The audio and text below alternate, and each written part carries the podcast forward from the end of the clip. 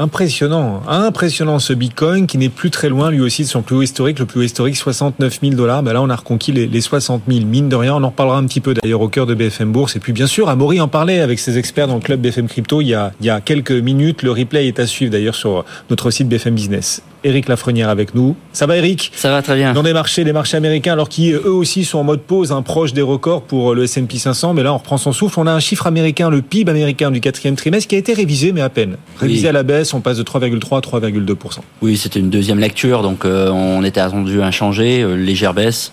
Euh, ce qui était aussi intéressant de regarder, c'est qu'à l'intérieur même de cet indice de, de PIB, on avait aussi un indice sur l'inflation qui ressort, lui, euh, légèrement au-dessus, mais là encore, ce sont des données qui sont un peu un peu vieilles, on pourrait dire, parce que ce sont des données du Q4. Le, le marché euh, attend plutôt les, les données de demain, qui nous donneront les chiffres de janvier, et, et puis bien entendu un certain nombre de, de membres de la Fed qui vont s'exprimer dans, dans les deux jours qui, qui viennent pour pour donner une petite tendance sur la politique monétaire. Les valeurs à suivre aujourd'hui. Étienne le disait, Apple, puisqu'Apple choisit d'abandonner son projet d'Apple Car après 10 ans de développement quand même. Oui, tout à fait. Et c'est une division qui occupait à son point haut, je crois, euh, de l'ordre de 5000 personnes.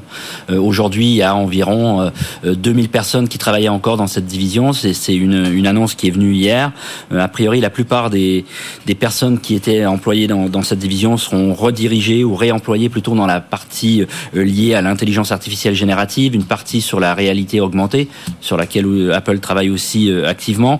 Euh, je crois que euh, c'est pas vraiment un, un impact positif sur les autres fabricants de, de véhicules électriques. On l'a vu hier, que ce soit sur Tesla ou, ou, ou les opérateurs euh, de véhicules euh, électriques plus classiques de Détroit. On n'a pas vraiment eu de mouvement, mais c'est plutôt une, bonne nouvelle pour, Apple, je dirais, qui doit rattraper son retard en, termes d'IA. On voit que Samsung a déjà lancé dans, ses téléphones, dans son dernier Galaxy, quelques quelques prémices, je dirais, de, l'IA. Euh, Apple commence à communiquer un petit peu, mais semble en retard. Donc de, réemployer ces forces-là dans cette division est plutôt un, signal positif. Donc vous voyez un signal positif, effectivement. On pourrait se dire, ah, ils abandonnent leur projet, décidément compliqué. Euh, le, vent ne souffle pas autant qu'avant dans les voiles euh, d'Apple. Vous dites non, au contraire, tous ces employés ou la plupart qui travaillaient sur ce projet de voiture électrique d'Apple Car seront redéployés pour une bonne part dans l'intelligence artificielle, sur lequel Apple est attendu pour le coup au tournant. Vous dites, oui. bah, justement, c'est une occasion pour Apple et peut-être une chance dans le malheur, dans son malheur. Euh, Apple est peut-être en train de d'avoir oui. une forme d'occasion là justement de surprendre agréablement sur l'IA en réemployant ceux qui étaient mobilisés sur oui, le oui, je, je, pense que ça sera ça sera sans doute le, le cas. Il faut voir aussi que le, le, le secteur de, de l'électrique et de la voiture autonome est, est, très concurrencé. On le voit avec BYD euh, en Chine, on le voit avec Tesla. Euh, c'est un marché qui est compliqué, les marges sont faibles. C'est pas un marché sur lequel euh, Apple est, est nécessairement un, un, intérêt particulier à, à, continuer à aller dans cette direction-là. Euh, ça demande des capitaux importants euh, pour aller chercher des faibles marges, dont on a des pressions qui sont quand même assez importantes sur les prix. Les prix sont en train de baisser, donc mmh. de se redéployer plutôt sur, sur l'IA me semble une bonne idée. Et justement, l'IA, Étienne, euh, c'était la thématique de la semaine dernière hein, avec Nvidia, dont on parlait absolument tous les jours, en long, en large, en travers. Mais il n'y a pas qu'Nvidia dans l'intelligence artificielle, Étienne. Et oui, on en reparlera tout à l'heure à 16h avec notamment la publication de ASM International. Ça se passera pas très bien à Amsterdam, hein, puisque vous avez un titre qui, perd un peu plus de, de 3%. Parmi les, autres valeurs, Eric Lafrenière, peut-être Micron Technology, qui est parfois eh cité dans les valeurs intelligence artificielle. Oui, tout à fait. On a eu une annonce il y a, il y a deux jours où leur produit euh, HBM E3, euh, qui est un produit de, donc de gestion de mémoire, hein, a été validé ou homologué pour, être intégré dans les serveurs des data centers de Nvidia.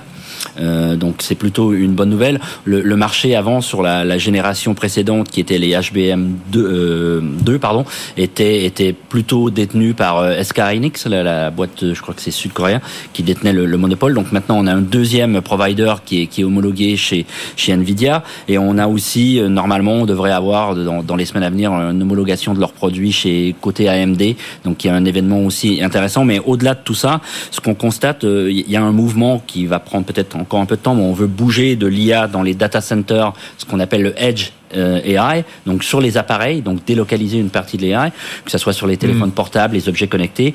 Et là aussi, on va nécessiter beaucoup plus de, de, de mémoire pour faire fonctionner euh, ces protocoles-là. Et, et, on voit que, que, Micron sera bien positionné, surtout que euh, on avait pu voir dans les derniers résultats que le déstockage qu'on avait pu connaître sur 2023 euh, sur la partie téléphonie mobile est, est, plutôt derrière nous. Donc on a encore du pricing qui se devient favorable. Micron, pourquoi pas à suivre? Et puis l'IA et ses ramifications qui ne cessent de nous surprendre. On n'avait pas vu venir cette fintech suédoise Klarna sur l'intelligence artificielle. Bah, il se trouve que Klarna nous annonce avoir co-développé une intelligence artificielle avec OpenAI, euh, ce qui fait d'ailleurs chuter Téléperformance à la Bourse de Paris parce que cette intelligence artificielle a l'air assez efficace pour justement les euh, opérations, les opérateurs remplacer les opérateurs téléphoniques. Tout à fait. Euh, c'est une société qui fait un système de buy now pay later, un peu comme Affirm aux États-Unis, ils ont annoncé justement avoir traité, je crois que c'est de l'ordre de 2,3 millions de réclamations par leur service client via l'IA, via leur nouvel outil de l'IA. Ça représente environ le, travail de 700 700 agents et ça a traité environ deux tiers des demandes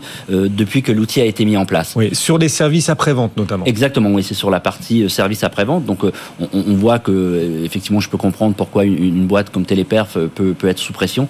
L'IA, on est encore aux prémices. On, moi, j'utilise Copilot régulièrement et, c'est vrai que c'est un gain de productivité, des gains de temps parfois énormes quand on recherche des informations. Et, on l'a vu, cette société, on, l'évoquait, cherche à peut-être ce côté aux États-Unis. Effectivement, Klarna, dont on parle pour une future introduction en bourse, une entreprise européenne, une de plus qui choisirait Wall Street pour euh, ce, voilà. Oui, c'est une tendance. Affronter les investisseurs. Oui, c'est une tendance qu'on voit depuis quelques mois déjà. On l'avait vu avec ARM au mois de septembre. Hmm. On l'avait vu avec Birkenstock. On l'a vu plus récemment avec euh, une, une société euh, Flutter Entertainment UK et puis Amer Sport. donc on a cette tendance qui se met en place. Étienne, une valeur à ne pas rater aujourd'hui sur le marché américain, dont on rappelle qu'il a ouvert il y a maintenant une petite dizaine de minutes en légère baisse, moins 0,3 pour le pourcent, moins 0,3% sur le S&P 500. Cette valeur à ne pas rater, c'est Beyond Meat. Beyond Meat qui gagnait plus de 50% dans les premières secondes de cotation. Désormais, c'est 37% de, variation pour Beyond Meat. Alors maintenant, en France, on peut plus dire euh, steak, escalope ou euh, jambon végétal. Donc, euh, je sais pas comment il faut appeler leurs produits. Eric Lafrenière, en tout cas, les résultats d'hier soir sont tout simplement largement au-dessus des attentes. Oui, c'est des résultats notamment grâce à l'international. D'ailleurs, on, a eu des chiffres de, de, de vente qui sont ressortis beaucoup mieux qu'attendus. Donc, le, titre avait été sous pression depuis un, certain temps. Mais ce qu'il faut noter, c'est anecdotique, mais ce qu'on voit de plus en plus aux États-Unis, c'est les investisseurs qui vont jouer sur des options à très courte maturité.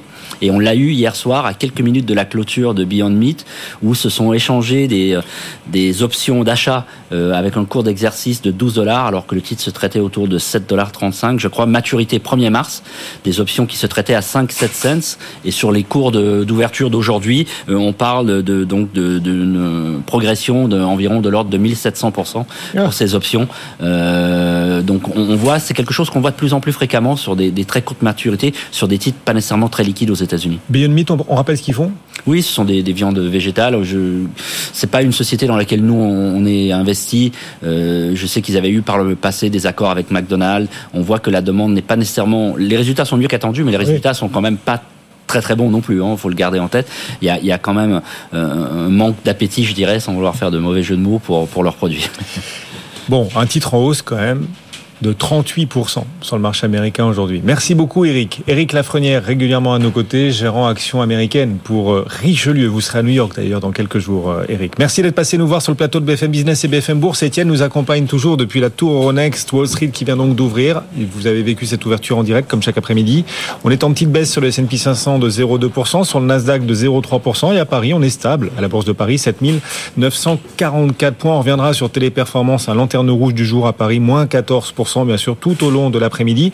Mais on va pas oublier les hausses. On en a quelques-unes intéressantes, notamment Interparfum, ce titre Interparfum qui gagne en ce moment 7%.